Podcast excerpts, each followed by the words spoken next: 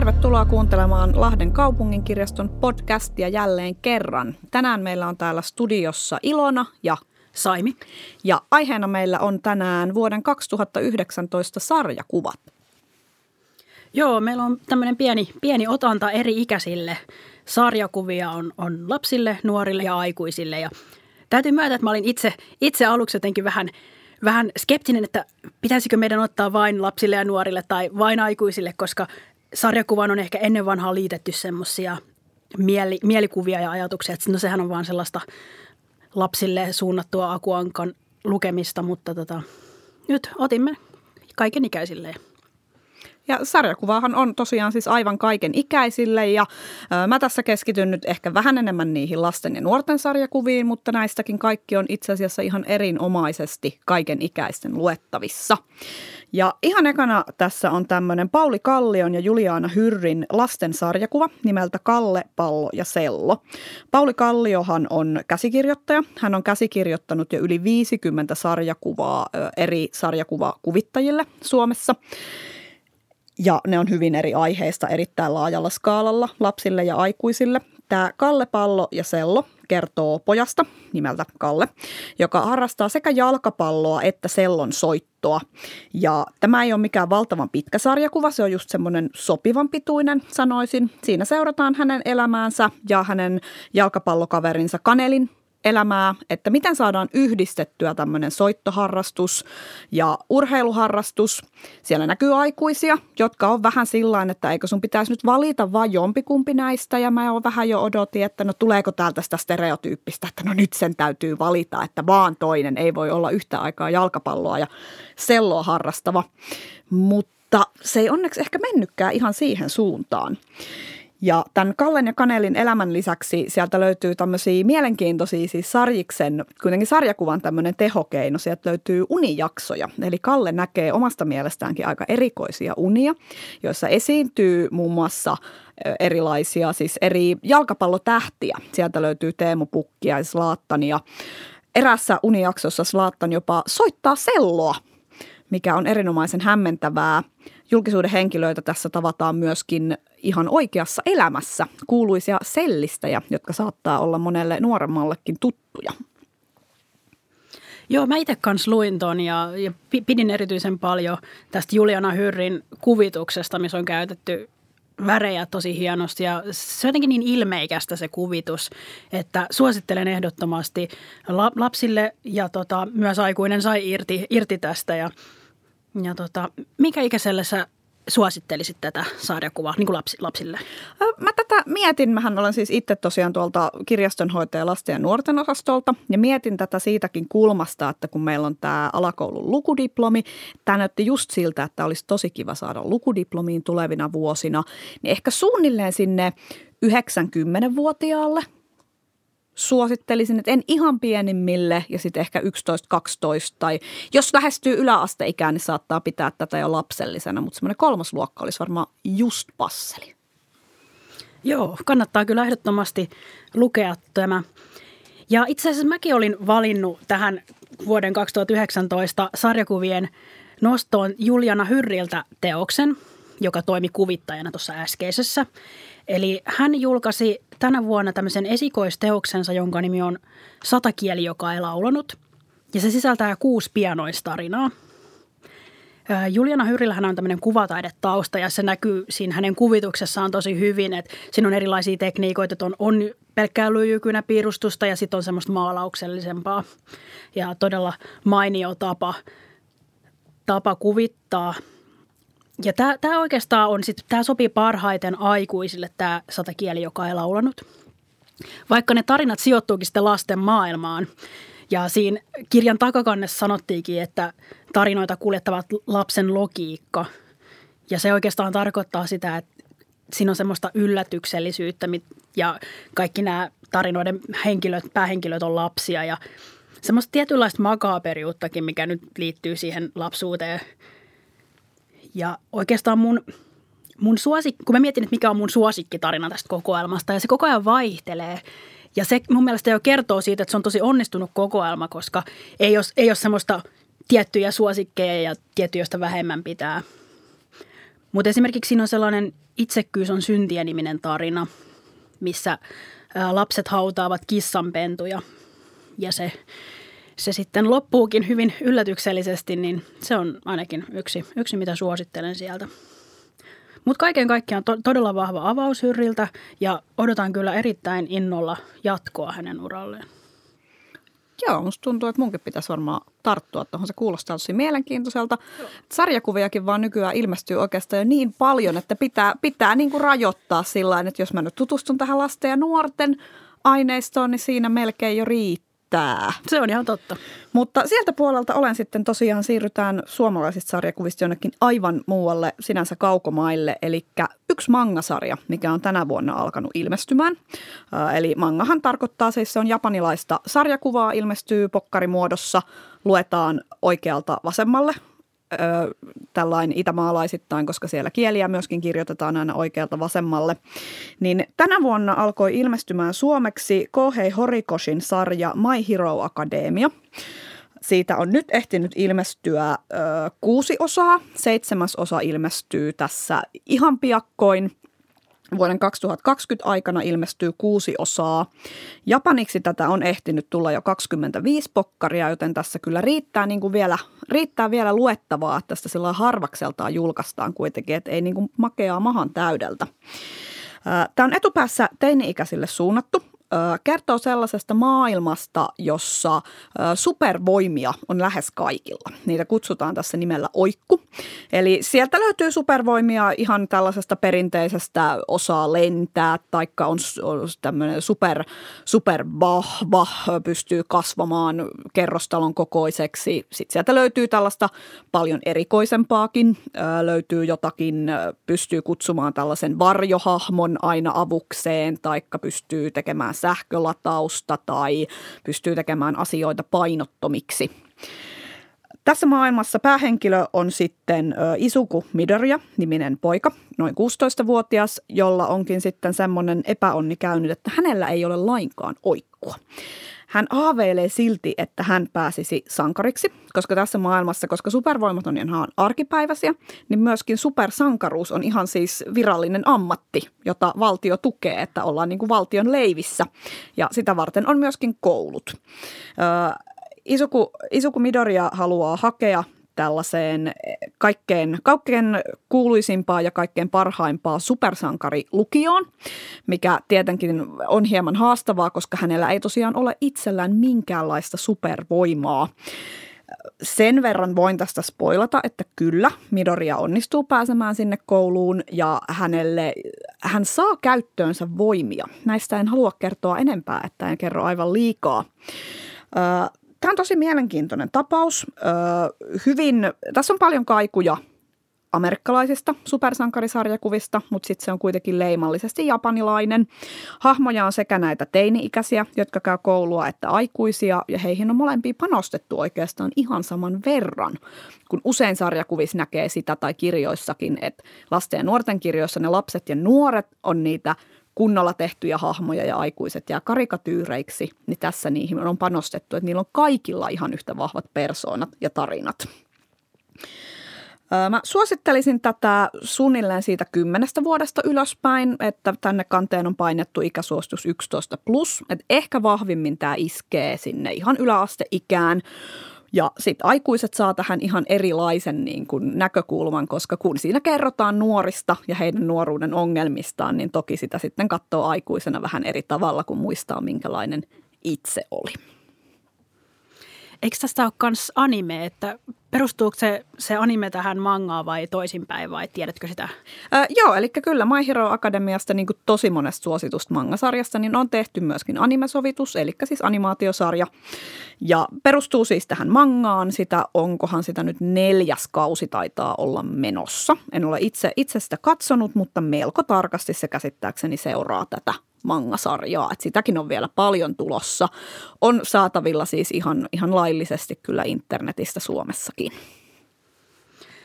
Itelle ei toi manga, manga ole ikinä ollut se oikeastaan kaikista vähiten tunnettu noista sarjakuvan genreistä, mutta, mutta tota noin, jotain, hiukan samaa oli, kun, kun sanoit, että nämä, nämä nuoret on niin kuin ikään kuin valtion leivissä, nämä supersankarit, niin mun harvoista manga suosikeista eli One Punch Man tuli mieleen, koska siinähän nämä aikuiset supersankarit on myöskin, myöskin niin kuin valtion leivissä. Niin. Mutta tota, seuraavaksi mulla olisi sitten taas vähän erityyppinen sarjakuva. Tämä, on, tämä toinen sarjakuva on myös suomalainen, suomalainen teos, eli Ulla Donnerin Sontaa. Ja tämä on suunnattu ja parhaiten uppoo ihan aikuisille. Tämä on tämmöinen kehuttu, upeasti kuvitettu teos ja Donnerin toinen, toinen sarjakuvaromaani. Se käsittelee karnevalistisesti muun muassa kapitalismia, viherpesua ja vapautta. Oikeastaan se on semmoista itseironista huumoria vakavalla pohjavireellä, koska nämä aiheet, mitä tässä käsitellään, on loppujen lopuksi aika vakavia, vaikka, vaikka lyödäänkin sitten leikiksi. Ja hänellä on, Ulle Donnerilla on aivan mahtava kuvitustyyli, semmoinen graafinen, ja hän taitaakin olla graafikko ammatiltaan. Mutta tämä itse juoni alkaa siitä, kun tämmöisessä mainostoimistossa, jonka nimi on mainiosti Dream Hackers Disruption Agency, niin nämä mainostoimiston työntekijät, jotka ovat tämmöisiä pätkätyöläisiä, niin he ovat lanseeraamassa uutta perunaproteiinimakkara Pekkaraa. Ja Pekkaran, sanan Pekkara perässä on aina se C, mikä kertoo, että tämä on tietysti suojattu tämä nimi. Ja sitten siinä päivän työpäivä on loppumaisilla ja sitten heidän pomonsa ikään kuin vahingossa lipsauttaa, että kaikki ovat saamassa potkut sitten huomenna.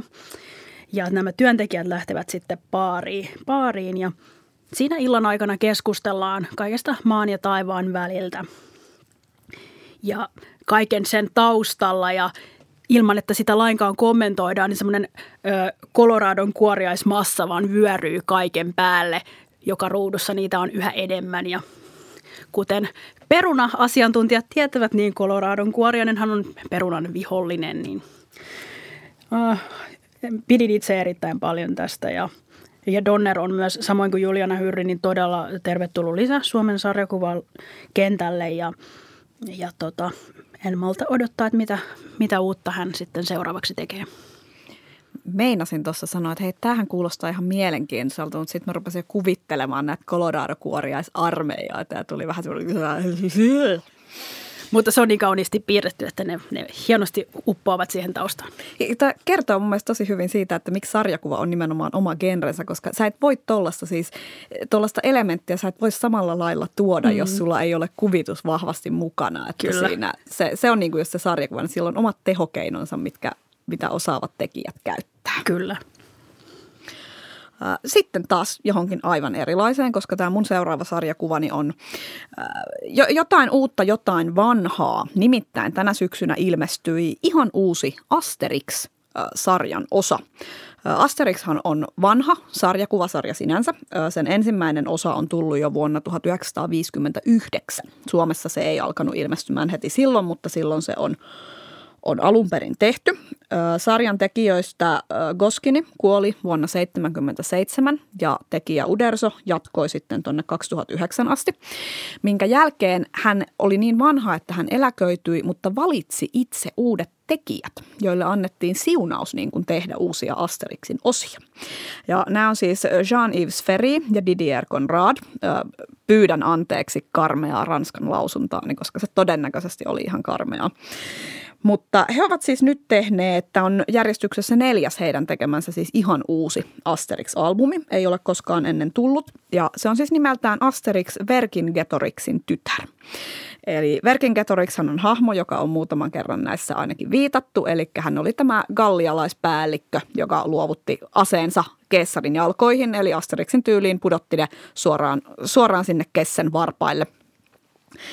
Ja niin kuin muissakin Asterix, tässähän on hyvin tyypillistä, että vaikka tämä sijoittuu sinne suunnilleen 50 vuotta jälkeen ajanlaskumme alun, niin siihen on tuotu kaikki tällaisia moderneja piirteitä. Niin tässäkin osassa. Ja siellä on moderneja teemoja, jotka lähtee siitä, että näiden kyläläisillähän on alkanut olemaan jälkikasvua. Ja tässä muutamakin siitä jälkikasvusta on teini-iässä. Ja tarina alkaa siitä, että yön pimeinä tunteina kylään tuodaan tämmöinen teini-ikäinen tyttö, joka on nimeltään Adrenaline, ja hän on tosiaan Verkingetorixin tytär.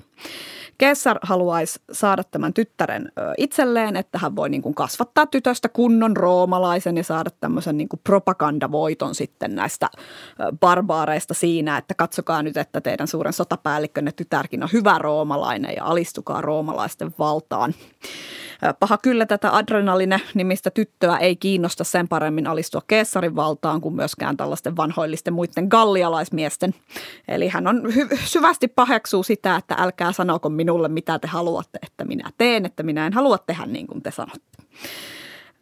Muitakin täällä on siis erinäisten kyläläisten teinihahmoja, jotka sitten lyöttäytyvät yhteen ja ovat erittäin huolestuneita esimerkiksi näistä kyläläisten että villisikojen ylimetsästyksestä ja muista tällaisista varsin vihreistä, moderneista teemoista.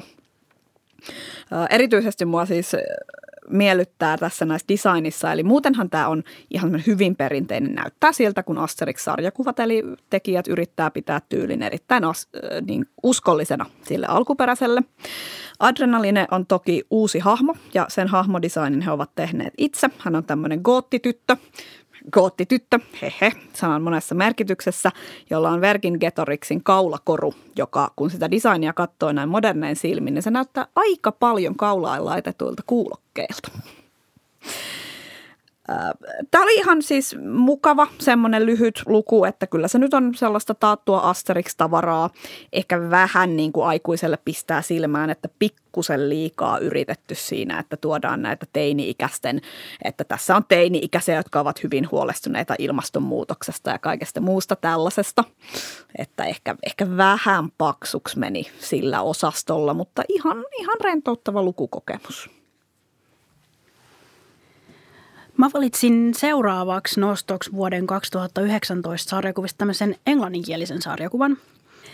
Ja tämä on Maja Kopapen Genderqueer-niminen sarjakuva. Ja se käsittelee muun sukupuolisuutta oma elämänkerrallisesti. Kopapehan on itse muun sukupuolinen taiteilija ja hänen elämänsä kuvataan tässä sarjakuvassa lapsuudesta nykypäivään – Mä voisin oikeastaan sanoa lyhyen määritel- määritelmän muun sukupuolisuudesta, jos se ei jollekin ole tuttu termi. Eli kyseessähän on tämmöinen sateenvarjotermi ihmisistä, jotka ei, joiden sukupuolta ei kuvaa sanat mies tai nainen. Osa muun sukupuolisista voi kokea olevansa jotain miehen ja naisen väliltä, osa kokee taas olevansa jotain täysin muuta tai esimerkiksi, että heillä ei ole sukupuolta laisinkaan. Eli tämä on aika kiinnostava sarjakuva. Ja mä ajattelen, että tämä tämmöinen oma elämänkärjellinen sarjakuva on hyvä just kuvaamaan monia tämmöisiä aihepiirejä, joista jos tekisi vaikka puhtaan tietokirjamaisen sarjakuvan, niin se voisi olla vähän kuivakka aihe tai semmoinen luennoiva, mutta tässä se tulee jotenkin niin luontevasti kaikki nämä teemat sitten esille. Ja se, mikä tässä sarjakuvassa ö, on keskeistä, että tämä on jotenkin – semmoinen vaivaton ja kokonaisvaltaisen miellyttävä lukukokemus. Vaikka aihehan ei itsessään ole varsinaisesti mitenkään kauhean kevyt. Ei nyt erityisen raskaskaan, mutta, mutta kuitenkin, että tämä on, tämä on jotenkin selkeä ja se kuvituskin on niin semmoinen helppolukuinen. Tämä, tämä on eniten aikuisille suunnattu ja monet nuoret varmasti saavat tästä myös paljon irti. Ja, eli kielihän on englantia, mutta se ei pääosin ole niin vaikea, että uskoisin, että nuoretkin, esimerkiksi lukioikäiset, varmasti ymmärtävät aika hyvin. To- toki on yksittäisiä termejä, missä sitten ehkä tarvitsee sanakirjaa käyttää, mutta, mutta tosiaan semmoinen kokonaisvaltaisen miellyttävä lukukokemus suosittelen. Mä olen tota kanssa vähän kattellut, että pitäisi se lukea. Se ei ole vaan ihan hirveästi tuolla hyllyssä viihtynyt. Joo, kyllä. Mikä on totta kai positiivista, että sitä luetaan, mutta sitten sieltä ei ikinä tule vaan tartuttua sillä että haha, tossapas se nyt on. Et muun sukupuolisuus on kyllä semmoinen, että siitä ei, siitä ei liikaa ole ainakaan kirjoitettu. Ei, ei. Että tota, tämä vuoden takainen Finlandia Junior-voittajahan on suomalainen nuorten kirja, jossa on muun sukupuolinen päähenkilö. Sitten on muutamia näitä Oliko Suomen... se se järjestyksiä? Kyllä, tämä järjestyksiä. Nyt en kuollaksenikaan muista tekijän nimeä. Joo, itseltäkin. Nyt se, se meni ohi. Ja sitten on muutama näitä näitä sekä nuorille että aikuisille sopivia nimenomaan tietokirjateoksia, mutta niin kuin sanoit, niin ne on sitten eri asia. Joo. Että toivoisin kyllä, että se kieli, kielimuuri ei ole liian korkea, että tällaista, tällaista sitten nuoret etenkin kokeilisivat. Ihan extempore nyt tässä sanon, että Kimmo Lustilta myös äh, tuli, hän on äh, toivottavasti en nyt No itse asiassa nyt, nyt en uskalla sanoa, että muistanko väärin, mutta kuitenkin kun hän kuuluu sukupuolivähemmistöön ja on, on sarjakuvataiteilija, niin häneltä tuli tämmöinen Vedä käteen niminen taidesarjakuva, mutta se on sitten taas selvästi aikuisille suunnattu ja hyvin tämmöinen taide, taidesarjakuva, että, että se on hyvä, että on monenlaisia erilaisia. Joo, näähän on mä itse itse just pidän niin kuin sillä, että sarjakuva sanotaan taidesarjakuva ja sitten on sitä populaarisarjakuvaa. Itse kallistun aika paljon sinne populaarisarjakuvan puolelle, mutta ei se mitään. Sarjakuva on monenlaista erilaisille ihmisille. Mutta sitten tämä mun viimeinen vinkkini tässä podcastissa, mikä on se niin kuin oikein se tähti, niin tämä on minun mielestä aivan kaikille. Sellainen akuankkataiteilija kuin Don Rosa on useimmille suomalaisille tuttu. Keno Don Rosahan on etenkin siis suomalaisten tämmöinen lempilapsi. Hän on jo eläköitynyt terveytensä takia sarjakuvien piirtämisestä aikaa sitten, mutta hän vetää edelleen tuhansia ja tuhansia ihmisiä paikalle aina kun käy Suomessa vierailulla. Don Rosahan siis piirsi piirsi Akuankka-tarinoita ja itse asiassa erityisesti Roopesetä-tarinoita. Hänen päätyönsä oli Roope Ankan Elämä ja teot niminen sarja, jonka hän piirsi 91-93. Itse asiassa kustantamo Egmontin tilaustyön. Eli Egmont halusi, että, on nyt, että piirretään Roope, Sedän, Roope Ankan nuoruudesta, että miten hänen elämänsä, niin kuin, mitä kaikkea hän elämässään ehti tehdä. Ja Don Rosa tarttui tähän ja siihen on mennyt siis aivan valtava työ, koska ihan ensin hän Don Rosa joutui tutkimaan ja luetteloimaan ne kaikki Karl Barksin, eli hahmon luojan faktat, kaikki ne sarjakuvat, mitä hän on piirtänyt Roopesedästä, mitä kaikkea niissä kerrottiin Roopesedän nuoruudesta ja elämästä muutenkin. Ja vasta tehtyään tämän valtavan työn, niin Don Rosa alkoi sitten tekemään sitä täydentävää työtä, että hän niin kuin täydensi sen koko tarinan – Tästä oli tuloksena tosiaan siis Roope, Roope Ankan Elämä ja teot, 12-osainen sarjakuva kertomus. Hän voitti siitä Eisner-palkinnon vuonna 1995. Ne ilmestyi suomeksi vuonna 1997 yksissä kansissa. Ja vuonna 2007 ilmestyi vielä Roope Ankan Elämä ja teot 2, missä on tällaisia B-osia, joita hän on sitten myöhemmin sinne täydentänyt. Ja se, mikä ilmestyi nyt sopivasti joulumarkkinoille, oli Roope Ankan elämä ja teot, jossa on yksissä kansissa, siis sekä nämä varsinaiset 12 lukua että ne B-osat ja vielä joitakin bonustarinoita, joita hän on sitten eri elämänvaiheissa tehnyt. Eli tämä on ihan valtavan paksu teos. Katsotaanpas paljonko tässä oikeastaan näitä. Yli neljä ja puolisataa sivua löytyy. Siinä kronikoidaan Roope Ankan elämä ja teot ihan siitä asti, kun hän on klaaninsa viimeinen Skotlannissa. Ja monet näistä kerrotaan nämä tarinat juuri silloin takaumina, että Ankanpojat ja Aku kyselee, että no mitä sun nuoruudessa oikein tapahtui. Ja sitten Roope alkaa muistelemaan ja kertomaan, että mitä siellä tapahtuu. Ja näissä on ihan valtavasti myöskin historiallista faktaa ja historiallisia henkilöitä. Ja aiemmin mainitsin tämän ala-asteen alakoulun lukudiplomin, jossa meillä on joka luokalla myöskin sarjakuvia. Don Rosan ankkasarjakuvat löytyvät myös sieltä, koska niilläkin voi opettaa siis ihan valtavan määrän tällaista niin kuin historiallista nippelitietoa ja herättää sellaisen kiinnostuksen pienissäkin lapsissa, että hei, tästä mä haluan tietää lisää, mitä, että onko tämä oikeasti tapahtunut. Jos joku ei vielä ole lukenut näitä Roopeankan elämä ja teot tarinoita, niin nyt siihen on aivan loistava mahdollisuus, että saa ne yksissä kansissa. Siinä on sekä varsinaiset että kaikki ne bonustarinat. Tämä on aivan valtavan upea teos. Mä suosittelen tätä aivan kaikille, jotka vain suinkin osaavat lukea. Juu, itsekin on, on tuo klassikkoteos tullut luettua ja muistan, että siellä lapsuudessa tuli jonotettua niitä Don Rosan ö, nimikirjoituksia. Ja tota, hän, hän on tosiaan vierailu lukuisia kertoi Suomessa ja, ja tota, taitava tekijä että ei missään nimessä pidä väheksyä, että Akuan Katarina, vaan että tämä on nimenomaan jotain muuta kuin joku taskukirja, vaan tämä on hyvin, nämähän on hyvin monipuolisia yksityiskohtaisia teoksia ja, ja Kyllä. Tota, hienoja teoksia. Joo, siis näissähän on siis pelkästään jo se grafiikan, siis tämän taiteen ne yksityiskohdat ja miten ne on piirretty ja miten paljon niihin on kiinnitetty huomiota. Tämä on myöskin siis täysin uudet värit tässä tota painoksessa, eli siinä on eri, eri lailla väritetty nämä siitä alkuperäisestä teoksesta.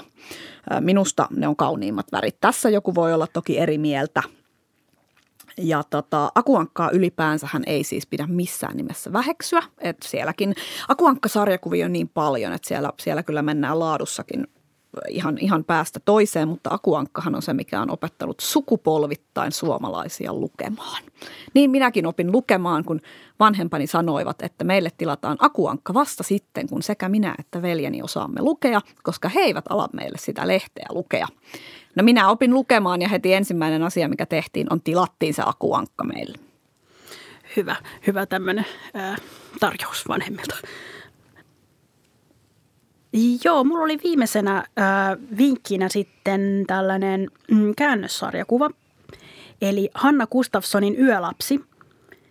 Ja jos mä sanoin, että tuossa mun edellisessä vinkissä tämä Maja Kopapen äh, Genderqueer, niin se oli jotenkin äh, vaivaton, vaivaton ja miellyttävä lukea, niin siihen verrattuna tämä Hanna Gustafssonin Yölapsi, niin – kuvitustyyli on, jo, voisi jopa pitää inhorealistina, että siinä on semmoisia isonenäisiä finnisiä teinejä. Mutta siis mukava lukea, mutta tota, että jo, jotakin, jotakin ihmistä voi ärsyttää ne tämmöiset yksityiskohdat. Ja tämä sarjakuvahan kertoo 14-vuotiaasta Ingridistä, eli Ikistä. Ja tämä, tämä sopii aikuisille sekä nuorille. Mun mielestä ihan yhtä hyvin tämä sarjakuva. Niin tosiaan tämä 14-vuotias Igi niin se sarjakuva kertoo oikeastaan hänen semmoisesta teiniään myrskyistään. Aiheita on aika paljon. Että on muun muassa kehollisuutta, seksuaalisuutta, pornoa, jopa pedofiliaa sivutaan, suhdetta vanhempiin, ystäviin. Eh, hyvin kuvataan esimerkiksi sellaista riitelyä hyvän, parhaan kaverin kanssa, kun eh, toinen tekee ensin jotain ja sitten toinen samaa, niin sitten tietysti kumpi on matkinut ja tämmöistä matkimisesta syyttämistä – Nämä aiheethan, siellä on joukossa aika rankkoikin aiheita, mutta se ei ole missään nimessä ahdistava teos, että sitä ei kannata pelätä. Että se, on, se on miellyttävä lukukokemus, että, että tota siinä, että vaikka, vaikka siinä on 14-vuotias tyttö ja sitten tota, tämmöinen vanhempi mies, sanotaan, että ystävystyvät, niin si, siinä ei kuitenkaan siinä tulee se raja vastaan ja sitten se on semmoinen turvallinen lukukokemus kuitenkin myös, myös tota noin vaikka teini-ikäisille lukijoille. Eli tämähän on tosiaan käännössarjakuva ja se alkuperäinen ruotsinkielinen teos ilmestyi vuonna 2013. Ja sehän palkittiin Ruotsissa vuoden parhaana sar- sarjakuva-albumina. Tämä kustantaja Sammakko on suomentamassa myös teoksen jatkoosaa ja pidän sitä erityisen hienona, että tällaista muutaman vuotta vanhempaa sarjakuvaakin sitten käännetään Suomessa. Että tämä, tämä oli kyllä kiinnostava ja täytyy lukea jatko-osakin sitten Tämä sarjakuva sijoittuu siihen noin siihen 2000-luvun alkupuoliskolle. Mä itsekin vilkuilin tätä yölasta kyllä, mutta se oli sitten ehkä, se oli osittain juuri se taidetyyli, että mä olen niitä, että minu, minulle sarjakuvan pitää olla kaunis. Eli ei, ei ihan niin kuin en sitten tarttunut siihen, mutta musta on hienoa, että näitä käännetään myös Ruotsista, koska Ruotsissahan itse asiassa ilmestyy aika paljon sellaisia siellä tosi suosittuja sarjakuvia, joita ei ole ikinä käännetty, Joo. mikä on mun mielestä aika – hämmentävää jopa, että, koska ne on just sellaisia, että luulisi, että Suomessa, koska me ollaan kulttuurisesti tosi lähellä, niin ne olisi kuitenkin melko helppo kääntää tänne meille. Että olen vähän, vähän hämmästelen, ettei siihen tartuta, koska se kielimuuri Ruotsin ja Suomen välillä on kuitenkin monilla alueilla varsin suuri.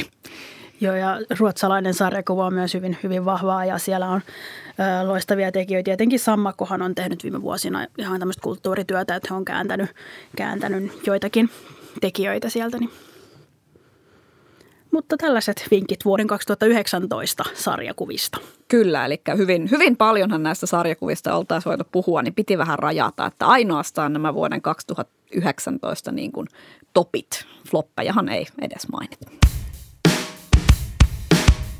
Kiitos hyvät kuulijat, kun taas liityitte seuraamme. ja kahden viikon päästä uutta podcast-jaksoa. Tervetuloa taas mukaan kuuntelemaan.